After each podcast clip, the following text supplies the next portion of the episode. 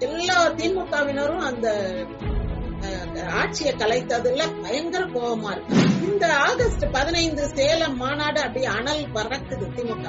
அதற்கு ஒரு வாரம் கழித்து ஆகஸ்ட் இருபத்தி ரெண்டுல எம்ஜிஆர் நடித்த இதே கணிப்பு அஹ், இந்திரா காந்தி வந்து இந்த மாதிரி எல்லாம் செய்தா நாங்க இந்திரா காந்தியினுடைய அதிகாரத்துக்கு கட்டுப்பட மாட்டோம். அஹ், எரிமலை வெடிக்கும் பூகம்பம் வரும் தனி தமிழ்நாடு உருவாகும். மூன்றாவது குடியரசு இப்படி எல்லாம் பேச ஆரம்பிச்சாங்க.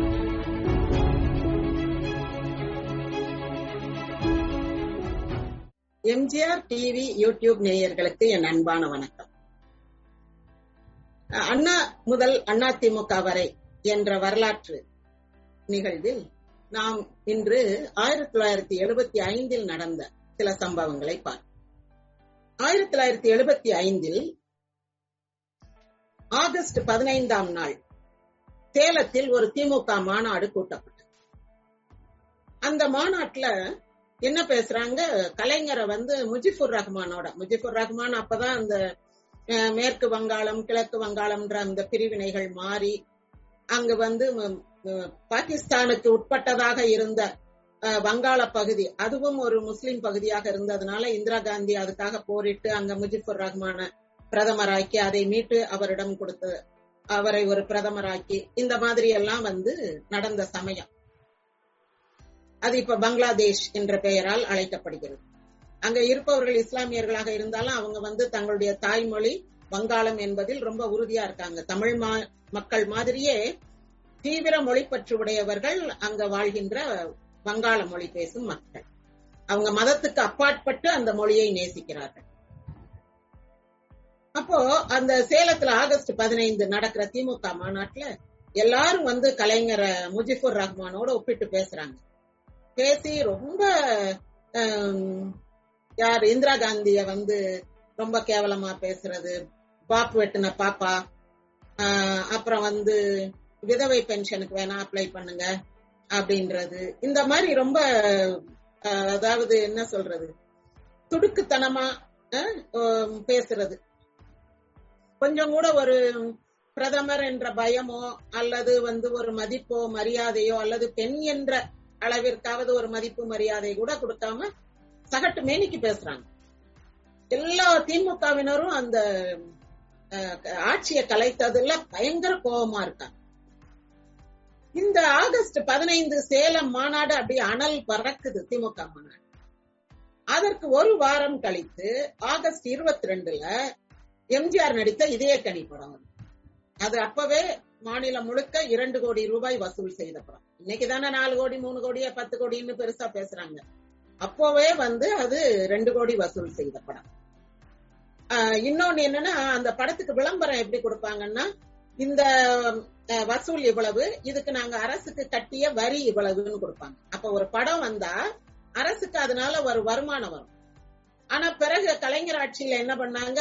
தமிழ்ல பேர் வச்சா அந்த கேளிக்கை வரி கிடையாதுன்னு ஒரு வரி விலக்கு கொடுத்தாங்க. அது எங்க தமிழ்ல பேர் வச்சாங்க? ஒரு கல் ஒரு கண்ணாடி அப்படின்னா ஓகே ஓகே. இந்த மாதிரி அது ஆங்கில எழுத்துக்களை தான் தமிழ்ல பேருன்னு சொல்லிட்டு ஆனா முழுக்க முழுக்க ஆங்கில எழுத்துக்களால தான் பேர்கள் சூட்டப்பட்டன. அப்படி அது வந்து ஒரு விதமான ஒரு ஏமாற்றுத்தனம். வரி விலக்கு பெறுவதற்காக ஒரு பேரை சொல்றது அப்புறம் போஸ்டர்ல ஒட்டும் போதெல்லாம் அந்த பேரை தூண்டா போட்டுட்டு இந்த இங்கிலீஷ் பேரை பெருசா போடுறது இந்த மாதிரி தான் நடந்தது. அப்ப வந்து எம்ஜிஆர் பீரியட்ல எம்ஜிஆர் நடிக்கிற காலத்துல அப்படி கிடையாது. அப்ப எம்ஜிஆர் நடிக்கிற ஒவ்வொரு படத்துக்கும் இவ்வளவு வரி இப்ப உலகம் சுற்றுமாலிபன் வரும்போதும் அப்படித்தான். இவ்வளவு வரி வந்து நாங்க கேளிக்கை வரி அரசுக்கு செலுத்தி இருக்கோம் அப்படின்றதையும் சேர்த்து வ- விளம்பரப்படுத்தும் போது மக்களுக்கு எம்ஜிஆர் மீதான ஒரு அபிமானம் மதிப்பு திரை உலகில். அவர் நடிகராக இருப்பதால் நாட்டுக்கு நன்மை நாட்டுக்கு நிதி அதிகரிக்கிறது என்ற வகையில எம்ஜிஆர் மேல உண்டான ஏற்கனவே இருந்த மதிப்பு இன்னும் அதிகம். இதுல இந்த இதயக்கனி படத்துல அந்த ஆடியில கல்யாணம் முடிச்சு ஆவணியில வந்து ஆவணி மாசம் அஞ்சாம் தேதின்னு அதுக்கு காத்துக்கிட்டே இருக்கிறது. அந்த கடிகாரத்தை பார்த்தேன் அது முள்ளு சுத்தி வரல நாளை பார்த்தேன் நாள் கடந்து போகலாம் அப்படின்னு எம்ஜிஆர் ராதா சலூஜாட்ட வசனம் பேசுறது. அந்த அவ அந்த ஒரு புது மணமக்களுடைய இயக்கத்தை வந்து வசனத்திலேயே நிறைய காட்டியிருப்பாங்க. சும்மா பேசிக்கிட்டு இருக்கலாம்ல அப்படின்னா நான் சும்மா பேசி அம்மா ஆயிட்டா அப்படின்னு அந்த ராதா சலுஜா சொல்றது. இந்த மாதிரி எல்லாம் சிறு சிறு விஷயங்களை வந்து ஒரு வசனங்கள் மூலமாவே காட்டிட்டு போய் கடைசியில அந்த இன்பம் என்ற பாட்டு ஆஹ் காட்டுவாங்க. அதுக்கு அதுல வந்து இந்த இதழை இதழை தேன் வேண்டும் ஒரு பாட்டு. அது அவருடைய நெருக்கத்தை காட்டக்கூடிய ஒரு கணவன் மனைவியுடைய நெருக்கத்தை காட்டக்கூடிய ஒரு பாட்டு என்றாலும் கூட எம்ஜிஆருக்கு அது மனசுக்குள்ள கொஞ்சம் நெருடல். அவ்வளவு க்ளோஸா நடிக்கிறதுக்கும் வேற இங்க உள்ள நடிகைகளை செலக்ட் பண்ணாம எம்ஜிஆர் என்ன பண்ணிட்டாரு? ராதா சலூஜாவை கொண்டு வந்துட்டார். அவங்கதான் முதல் வடநாட்டு வரவு. அதுக்கு முன்னாடி சாந்தா அப்தேன்னு ஒருத்தவங்க நடிச்சாங்க. அஹ் இது வந்து சத்யவான் சாவித்திரி படத்துல அவங்க நடிச்சாங்க. பாம்பே நடிகை. அதுக்கு பிறகு ஒரு வெற்றி படத்துல நடிச்சதுன்னா அந்த ராதா சலுஜா தான். அவங்க எம்ஜிஆர் கூட தான் இந்த படமும் இன்று போல் என்றும் வாழ்க. அதுவும் ஒரு கோடியே பத்து லட்சம் வசூல் செய்த படம். இந்த ரெண்டு படத்திலையும் நடிச்சுட்டு போயிட்டேன். அதுக்கு பிறகு அவங்க அமெரிக்கால இருக்கும்போது இங்க இருந்து யாரோ அவங்க போய் பார்க்கும்போது எம்ஜிஆருக்கு அவங்க ஒரு வாட்ச் ஒரு ரிஸ்ட் வாட்ச் பிரசன்ட் பண்ணிருக்காங்க இதை கொண்டு போய் உங்க ஹீரோட்ட கொடுங்க அப்படின்னு சொன்னாங்களா அந்த அளவுக்கு அவங்களுக்கு எம்ஜிஆர் மேல ஒரு நல்ல மதிப்பும் மரியாதையும் இருந்தது. அப்போ அந்த இதயக்கனி படத்துல அந்த காட்சியில எம்ஜிஆருக்கு கொஞ்சம் நெருடம். இப்ப அது மும்பை வரவுன்றனால கொஞ்சம் தாராளமா நடிச்சு கொடுத்துட்டாங்க. பாக்குறது நம்ம தமிழ் தாய்மார் தானே பாக்கணும் இளம் பெண்கள் தாய்மார் பார்க்கணும். அப்ப அவர் ஒரு ரசிகர்கிட்ட கேக்குறாரு. படம் பாத்தியா? இதே கனி பாத்தியான்றாரு. நான் பார்த்தேன்னே அப்படின்னு. படம் எப்படி இருந்துச்சு? படம் சூப்பர்ங்க அவ்வளவு அருமையா இருந்துச்சு. அப்படி இப்படின்றாங்க. அதான் வசூல் காட்டுது இல்லையா? அதனுடைய வெற்றிய. அப்போ எம்ஜிஆர் கேக்குறாரு அம்மா பார்த்தாங்களா அம்மா பார்த்தாங்களான்னு உடனே இந்த ரசிகர் சொல்றாரு ஆஹ் பார்த்தாங்கண்ணே எல்லாரும் பார்த்தாங்க நல்லா இருந்துச்சு அம்மா என்ன சொன்னாங்க? ஆஹ் அப்படியே இவர் கொஞ்சம் தயங்குறாரு ஐயோ என்னவோ மனசுக்குள்ள எம்ஜிஆர் ஒரு பதில எதிர்பார்த்து கேக்குறாரு அப்படின்ட்டு இல்லண்ணே நல்லா இருந்துச்சுன்னு சொன்னாங்கண்ணே அப்படின்னு உண்மையை சொல்ல அம்மா என்ன சொன்னாங்க? அப்படின்னு. இனிமே எம்ஜிஆர் படம் கூட பார்க்க முடியாது போலன்னு சொன்னாங்கண்ணே. அதுல அந்த காட்சிகள்லாம் கொஞ்சம் விரசமா இருக்குன்னு ஒரு அர்த்தத்துல சொல்லியிருக்காங்க.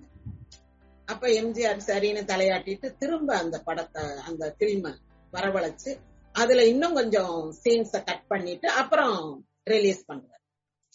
அப்போ என்னன்னா பெண்கள் வந்து முகஞ்சுளிக்காத வகையில தன்னுடைய படங்கள் இருக்கணும்.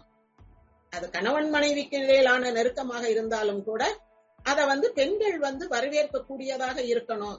அவங்க வந்து முகஞ்சொழிக்கிற மாதிரி அதுல என்ன எம்ஜிஆர் கூட இப்படி நடிக்க ஆரம்பிச்சிட்டாரு அப்படின்னு சொல்லக்கூடாதுன்றதுல அவ- எம்ஜிஆர் வந்து ரொம்ப கவனமா இருக்கிறார் இப்படி ஆகஸ்ட் இருபத்தி ரெண்டு கனி வந்து நல்லா ஓடிக்கிட்டு இருக்கும் போதே இன்னொரு நிகழ்ச்சி நிகழ்ச்சி நடக்குது அரசியல்ல. என்னது? ராஜபாளையத்துல ஒரு திமுக மாநாடு. அங்க என்னன்னா தமிழகத்தின் முஜிபுர் ரஹ்மானே வருக அப்படின்னு ஒரு வரவேற்பு வளையமே வச்சுட்டாங்க. அதுக்கு என்ன அர்த்தம்னா தமிழகம் தனி நாடாகும். முஜிபுர் ரஹ்மான் எப்படி அந்த வங்காளத்தை பிரிச்சு பங்களாதேஷ்னு ஒரு தலைவர் ஆனாரோ பிரதமர் அதிபர் ஆனாரோ அதே மாதிரி இந்திரா காந்தி வந்து இந்த மாதிரி எல்லாம் செய்தா நாங்க இந்திரா காந்தியினுடைய அதிகாரத்துக்கு கட்டுப்பட மாட்டோம். அஹ், எரிமலை வெடிக்கும் பூகம்பம் வரும் தனி தமிழ்நாடு உருவாகும் மூன்றாவது குடியரசு தோன்றும் இப்படி எல்லாம் பேச ஆரம்பிச்சிட்டாங்க. தமிழகத்தின் முஜிபுர் ரஹ்மானே வருகன்னு ஒரு வரவேற்பு வளையம் வச்சா என்ன அர்த்தம்? அது பிரிவினைவாதம் பேசுகின்றதாயிரும். ஏற்கனவே நம்ம வந்து மாநில சுயாட்சி மத்தியில் கூட்டாட்சி அப்படின்னு சொன்ன சமயத்துல இந்திரா காந்தியோட அப்பா நேருஜி என்ன சொன்னாரு? நான்சென்ஸ் உடனே பயங்கர கோபம் வந்து இதெல்லாம் நடக்கிற காரியமா? அப்படின்ற அர்த்தத்துல அவர் சொல்றாரு. இங்க உடனே எல்லாருக்கும் கோபம் வந்து நேருஜி வரும்போது கருப்பு கொடி காட்டுவோம்னு சொல்லி அப்பதான் எம்ஜிஆர் எஸ்எஸ்ஆர் எல்லாம் பிடிச்சிட்டு போய் உள்ள வச்சாங்க. உடனே அண்ணா வந்து என்ன பண்ணிட்டாரு? இல்ல நாங்க தனித்தமிழ்நாடு வேண்டும்னு சொன்னவரு மாநில சுயாட்சி மத்தியில் கூட்டாட்சின்ட்டு அப்படியே ஒரு மாதிரி அதை பூசி மொழிகி கொண்டு போயிட்டாங்க. தனித்தமிழ்நாடு கோரிக்கை வந்து கைவிடப்படுகிறது. முழுமையாக கைவிடப்பட்டது. இல்லைன்னா பிரிவினைவாத கட்சிகள் வந்து தேர்தல்ல நிக்க முடியாதுன்னு சொல்லிட்டா என்ன செய்யறது ஏற்கனவே திராவிடர் கழகம் தேர்தல்ல நிக்கிறது இல்லைன்ற முடிவோட இருக்குது. இதுல திமுகவும் தேர்தல்ல நிக்க முடியாத ஒரு சூழ்நிலை ஏற்பட்டு விடக் கூடாது என்பதனால அண்ணா வந்து அப்ப அந்த தனிநாடு கேட்ட தனித்தமிழ்நாடு கோரிக்கையை கைவிடுகிறார். இப்போ என்னன்னா கலைஞர் பீரியட்ல திரும்பவும் அதே குரல் ஒலிக்கிறது. இத வந்து அப்போ இந்த கூட்டத்துல பேசின இளைஞர்கள் அல்லது அந்த கட்சிக்காரர்களுக்கெல்லாம் இந்த துப்பறியும் இலாக்கான்னு ஒண்ணு இருக்கும். அந்த இலாக்காவை சேர்ந்த போலீஸ்காரர்கள் ஒவ்வொரு மேடையிலும் என்ன பேசுறாங்கன்றத குறிப்பெடுத்து அங்க ரிப்போர்ட் பண்ணுவாங்க சென்ட்ரல் கவர்மெண்ட்டுக்குன்னு தெரியாது. இது நம்ம ஊர் தானே யார் நம்மள வந்து என்ன செய்வா? அப்படின்னு நம்ம ஊர்ல நம்ம தானே ராஜா. ஏன்னா அங்க வந்து திமுகவுல மாவட்ட செயலாளர்ன்றவங்க ஒரு குறுநில மன்னர் மாதிரி. அந்த மாவட்டத்துக்கு அவங்கதான் ஆளினால் அப்படி இருக்கும் போது நம்மளை யார் என்ன செய்வா? போலீஸ் தானே கைது பண்ணும் போலீஸ் எல்லாம் நம்ம போலீஸ் தானே.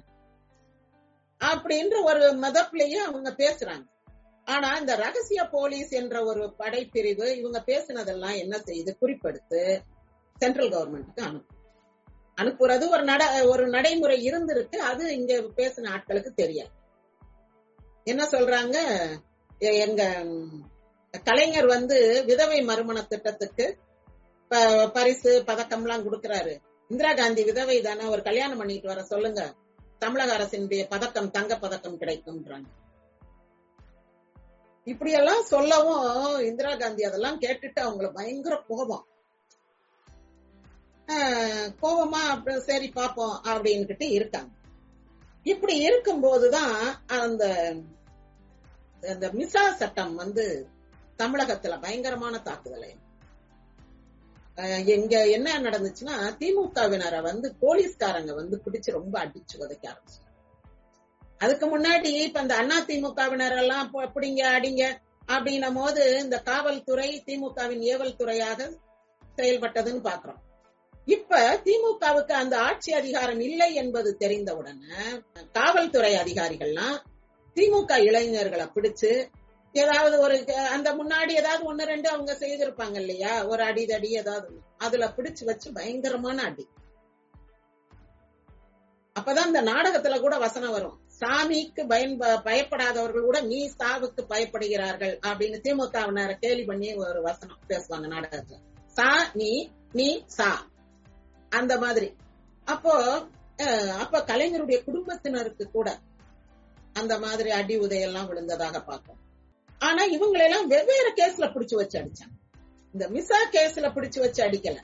வெவ்வேறு கேஸ்ல ஏதாவது முன்னாடி ஒரு கம்ப்ளைண்ட் இருந்திருக்கும்ல.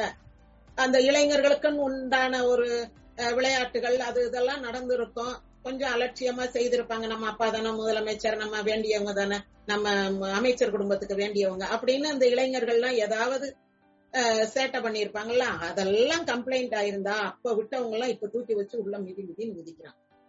அப்போ திமுகவுல ஒரு பக்கம் ஆட்களுக்கு போலீஸ் தொந்தரவு இன்னொரு பக்கம் ஆட்சி இல்ல. அது வேற ஒரு இயலாமை ஒரு ஆங்காரம் ஒரு கோபம். இப்படி எல்லா பக்கமும் வந்து ஒரு தாக்குதல் ஏற்படும் போது திமுக வந்து ரொம்ப கொந்தளிச்சு போயிருக்கு இப்படி கொந்தளிச்சு போய் இருக்கிற நேரத்துல வந்து எம்ஜிஆர் என்ன செய்யறாரு செப்டம்பர் பதினஞ்சு எப்பவுமே எம்ஜிஆர் புதிதாக எந்த திட்டம் தொடங்கினாலும் அந்த அண்ணா பிறந்த நாள் விழா அன்று தொடங்குவதுதான் வழக்கம். அப்ப செப்டம்பர் பதினஞ்சு அன்று அண்ணா தொழிற்சங்க பேரவையை தொடங்குகிறார். இந்த அண்ணா தொழிற்சங்க பேரவை தொடங்கும் போது எம்ஜிஆர் அதுக்கு எது கொடியா வைக்கிறாரு? ஒரு ஸ்பேனர் கை பிடிச்சிருக்கிற மாதிரி ஒரு ஸ்பேனரை பிடிச்சிருக்கிற ஒரு கை. அத அடையாளமாக வைக்கிறாங்க. கருப்பு சோப் கொடியில ஒரு வெள்ளையில ஒரு ஸ்பேனர் பிடித்த கை. லூஸா இருக்கிறத டைட் பண்றதுக்கும் டைட்டா இருக்கிறத கொஞ்சம் லூஸ் பண்றதுக்குமா ஒரு ஸ்பேனர் இந்த ஸ்பேனர் படத்துக்கு ஒரு வரலாறு. என்னன்னா அண்ணா வந்து சிகிச்சைக்காக சென்னை கிளம்பும் போது சொல்றாரு இல்லையா நான் இந்த புஸ்தகத்தை படிச்சு முடிக்கிறேன் மறுநாள் வந்து ஆபரேஷன் வச்சுக்க முடியுமா ஒரு நாள் தள்ளி அப்படி எல்லாம் இங்க கேக்குறாரு. இல்லங்க இங்க ஆபரேஷன் முடிச்ச பிறகே படிங்க என்ன? ஆபரேஷன் எல்லாம் ஒன்றும் பெரிய விஷயம் இல்ல. அதெல்லாம் ஒரு ஈஸியானதுதான். அப்படி இப்படின்னு இவங்க ஒரு ஊக்கம் கொடுத்து அந்த ஆபரேஷன் பண்ண வைக்கிறாங்க. அந்த படிச்சுக்கிட்டு இருந்த புஸ்தகத்தை அவர் படிக்க முடியாம போய் அதே மாதிரி அவர் எடுத்து வச்ச ஒரு புஸ்தகத்தினுடைய அட்டை அந்த ரேப்பர் இருக்கும்ல அந்த ஃப்ரண்ட் கவர் அப்படியே உள்ள ஃபோல்டு பண்ணி அதை கிழிச்சு அண்ணா ஏர்போர்ட்ல வச்சு அங்க அமெரிக்கா சிகிச்சைக்கு போறதுக்கு முன்னாடி எம்ஜிஆர் கையில கொடுத்தாரு. அந்த படம் தான் ஒரு கையை ஸ்பேனர் பிடிச்சிருக்கிற படம். அந்த புஸ்தகத்தினுடைய பேர் வந்து எனக்கு இப்ப மறந்து போச்சு. ஆனா அதனுடைய அர்த்தம் என்னன்னா எதிரி உள்ளேயே இருக்கிறான். ஒடுங்கிய கையொழும் படை. அந்த குவிந்த கையொழும் படை ஒடுங்கும்னு சொல்லுவாங்கல்ல. ஒருத்தன் கும்பிட்டுக்கிட்டு வர்றான்னு நினைக்காதான் அந்த கும்பிட்ட கைக்குள்ள கூட அவன் ஒரு ஆயுதத்தை ஒழிச்சு வச்சிருக்க கூடும். அதனால எதிரி எல்லா பக்கத்திலயும் இருப்பான் அப்படின்ற ஒரு அர்த்தத்துல உள்ளதான் எதிரி இருக்கான்ற ஒரு தலைப்பு அந்த புஸ்தகம். எம்ஜிஆர் அதை படிச்சு ஒன்னும் பெருசா தெரிஞ்சுக்க போறதில்ல. ஆனா இது என்ன அர்த்தம்னா அந்த புஸ்தகத்தினுடைய அர்த்தத்தையாவது கேட்பாருல்ல இது என்ன பேரு இது என்ன அட்டை இது எதுக்கு இது என்கிட்ட கொடுத்தாரு? எதிரி உள்ளுக்குள்ளேயே இருக்கான்னு உங்களுக்கு வந்து சூசகமாக சொல்லிட்டு போறாரு அண்ணா அப்படின்ற சிரிச்சுக்கிறாரு எம்ஜிஆர். அண்ணா செத்தது அறுபத்தி ஒன்பதுல அப்பவே அண்ணா வந்து தன்னுடைய இதயக்கணியான எம்ஜிஆருக்கு ஒரு ரகசிய தகவலை இந்த அட்டையின் மூலமாக பரிமாறுகிறார். உனக்கு எதிரி உள்ளதா இருக்கான் நீ எல்லாரையும் நம்பாதன். அத கொஞ்சம் எம்ஜிஆர் புரிஞ்சிருந்தா கலைஞரை முதலமைச்சரா கொண்டு வந்திருக்க மாட்டேன். அவருக்கு யார் எதிரின்னு தெரியல. என்ன நமக்கு எதிர்ப்பு வந்துட போது? அரசியல் அவங்க அது அது அரசியல் அது நம்ம சினிமா நமக்கு சினிமால சிவாஜி. சிவாஜி நமக்கு ஒண்ணும் பெரிய எதிரி கிடையாது. நண்பர் தான் ஆரம்ப காலத்துல இருந்து நண்பர் தான் அப்படின்ட்டு அவர் அத வந்து இந்த படத்தினுடைய அட்டை அந்த பேரை வந்து ரொம்ப சீரியஸா எடுத்துக்கலாம். அந்த படத்தை மட்டும் அப்படியே வச்சிருந்தவர் தொழிற்சங்க பேரவை ஆரம்பிக்கும் போது இத வந்து நம்ம கொடிக்கு வச்சுக்கிடுவோம் அப்படின்னு கொடுக்குறாரு. அப்பதான் வந்து அங்க நிறைய அந்த கட்சிக்கு சங்க சங்கங்களுக்கு உண்டான சட்ட திட்டங்கள் எல்லாமே எழுதப்படுது நிறைவேற்றப்படுது. அதற்கு பிறகு அக்டோபர் இரண்டுல அண்ணா ஒரு காந்தி பிறந்த நாள் அன்னை அன்றைக்கு காமராஜ் இறந்து இங்க ஒரு சம்பவம். காமராஜ் இறந்து போயிட்டார். இப்ப காங்கிரஸ்காரங்க வந்து இத நான் சொல்றது கலைஞர் ஆட்சியில இருக்கும் போது நடந்தது அந்த போன வாரம் நான் அதை சொன்னேன் இதை மட்டும் சொல்லாம காமராஜர் இறந்து போகும்போது என்ன ஆகுது? இவங்க போய் கலைஞர்கிட்ட இடங்க அண்ணாவை புதைச்சிருக்கோம்ல அதுக்கு பக்கத்திலே காமராஜரையும் அடக்கம் பண்ணுவோம் அப்படின்னு. அப்ப கலைஞர் ஒரு புது ரூல் சொல்றாரு. அதுக்கு முன்னாடி அந்த ரூல் கிடையாது அதுக்கு பின்னாடியும் கிடையாது. அந்த சட்டம் கிடையாது. அவர் தானே முதலமைச்சர்? அவர் சொல்றதான சட்டம். அவர் தானே சட்டசபை தலைவர். சொல்றாரு பதவியில இருக்கும்போது யாராவது இறந்தால் மட்டும்தான் நாங்க பீச்ல இடம் கொடுப்போம். அது சொன்ன உடனே அந்த அப்பாவி காங்கிரஸ்காரங்க சரின்ட்டாங்க. சரி அப்படின்ன உடனே அவர் அதுக்கு பக்கத்துல ஒரு இடத்த கொடுத்து இங்க அடக்கம் பண்ணுங்க இங்க வந்து நீங்க எல்லாம் நினைவு அகம் எல்லாம் ஏற்படுத்திக்கங்கன்னு சொல்லிட்டார் ஆக அண்ணாவுக்கு பக்கத்துல வந்து காமராஜருக்கு இடம் இல்லாமல் போயிடும் ஆனா கலைஞர் சாகும்போது போய் எடப்பாடி கிட்ட கலைஞர் ஃபேமிலி மெம்பர்ஸ் போய் கேக்குறாங்க. அப்ப அவர் என்ன சொல்லி இருக்கணும் இல்லம்மா உங்க அப்பா தான் வந்து ரூல்ஸ் போட்டிருக்காரு. அதை மீறி இப்ப நான் இடம் கொடுத்தா எங்க கட்சிக்காரங்களும் கொந்தளிப்பாங்க. அதனால வந்து நாங்க குடுக்கறதுக்கு நாங்க கொடுக்க முடியாதபடி செய்தது உங்க அப்பா தான். நான் இல்ல. நான் இப்ப குடுக்கறேன்னு சொன்னாலும் உங்க அப்பா சொன்னதன்படி கொடுக்க முடியாது. அப்படின்ற மாதிரி சொல்லி நழுவி இருக்கணும். ஆனா அவர் என்ன சொல்லிட்டாரு? நான் கொடுத்தா எங்க கட்சிக்காரங்க ரொம்ப என்னைய பொல்லாதவன்னு சொல்லுவாங்க. சோ நான் வந்து என் வாயால கொடுத்தேன்னு இருக்கக்கூடாது. நீங்க கோர்ட்ல போய் வாங்கிக்கங்க செம்ம ஐடியா இல்ல இத வந்து திமுக மூத்த அமைச்சர் தானே இப்ப ஒரு பேட்டியில சொல்லியிருக்காரு. போய் வாங்கிக்கங்கன்னா. அவங்க கோர்ட்டுக்கு போனாங்க கோர்ட்டுக்கு போய் எங்களுக்கு இடம் கொடுங்கன்னாங்க உடனே கோர்ட்டு அர்ஜென்டா கூடி அப்ப ஆளுங்கட்சி தரப்புல இருந்து அதிமுக தரப்புல இருந்து இல்ல காமராஜருக்கு இடம் கேட்கும் போது கலைஞர் கொடுக்க மாட்டேன்ட்டாரு. அப்ப அந்த சட்டத்தின்படி பார்த்தா இப்ப கலைஞருக்கு அங்க இடம் கொடுக்க கூடாது. அப்படின்னு யாராவது வாதிட்டாங்களா? இல்ல. சரி மூத்த தலைவர் அப்படின்னு. ஏன்னா அப்போ இருந்த அந்த ஒரு பகை உணர்ச்சி அதிமுக ஆரம்பிக்கும் போது இருந்த அந்த ஒரு ஒரு போட்டி ஒரு பகை உணர்ச்சி வந்து இப்ப இருக்கிறவங்களுக்கு கிடையாது. இப்ப இருக்கிறவங்க எல்லாம் அந்த காலகட்டம் என்னன்னே தெரியாதவங்க. இப்போ என்ன ஆகுது? ஆயிரத்தி தொள்ளாயிரத்தி எழுபத்தி ஆறு ஆரம்பிச்சு. ஆரம்பிச்சு ஜனவரி மாசம் முப்பதாம் தேதி ராணுவம் வந்து தமிழகத்துல இறங்குது. எல்லா ஊர்லயும் ராணுவம் வந்து இறங்கு அப்ப இவங்க கெஸ் பண்ணிட்டாங்க நம்ம ஆட்சியை கலைக்க போறாங்கன்னு. உடனே இவர் கலைஞர் வந்து இந்திரா காந்தி கிட்ட பேசுறதுக்கெல்லாம் ஆள் அனுப்புறாரு. பேசி பாக்குறாங்க. அந்த அம்மா எல்லாம் முடியாதுன்றுச்சு. என்ன பேச்சு பேசுனீங்க மேடையில வச்சுக்கிட்டீங்க அப்படின்ட்டு அவ்வளவுதான் என்னாச்சு? மறுநாள் ஜனவரி முப்பத்தொன்னாம் தேதி ஆட்சி கலைக்கும் அப்புறம் பின்னாடி போனாங்க. நேருவின் மகளை வருக நிலையான ஆட்சி தருகன்னு இந்திரா காந்தி அம்மாவோட சமாதானமா போனாங்க. அப்ப வந்து இன்னொரு பிரச்சனை வந்துருச்சு. எம்ஜிஆர் கூட ஒரு உரசல் வந்த உடனே இந்திரா காந்தி அம்மா டக்குன்னு கலைஞர் கூட வந்து சேர்ந்துகிட்டாங்க. அப்பதான் அரசியலில் நிரந்தர எதிரியும் இல்லை நண்பனும் இல்லைன்ற வசனம்லாம் அது எம் இவர் கலைஞர் வந்து அந்த இடத்துக்கு தக்க ஒரு காரண காரியங்களை சொல்லி நிரூபிக்கிறதுல ரொம்ப கெட்டிக்கார். ஆனா இப்ப வந்து ஜனவரி முப்பத்தொன்னு ஆட்சி கலைக்கப்பட்டது. இதற்கு பிறகு இவர்கள் மீது என்னென்ன நடவடிக்கை எடுக்கப்பட்டது என்னன்றதை நீ அடுத்து நன்றி வணக்கம். இந்த காலத்து இளைஞர்கள் வந்து பழைய விஷயங்களை இப்ப நம்ம சரித்திரம் படிக்கிற மாதிரி நம்முடைய பழைய நம்ம நாட்டில் நடந்தது.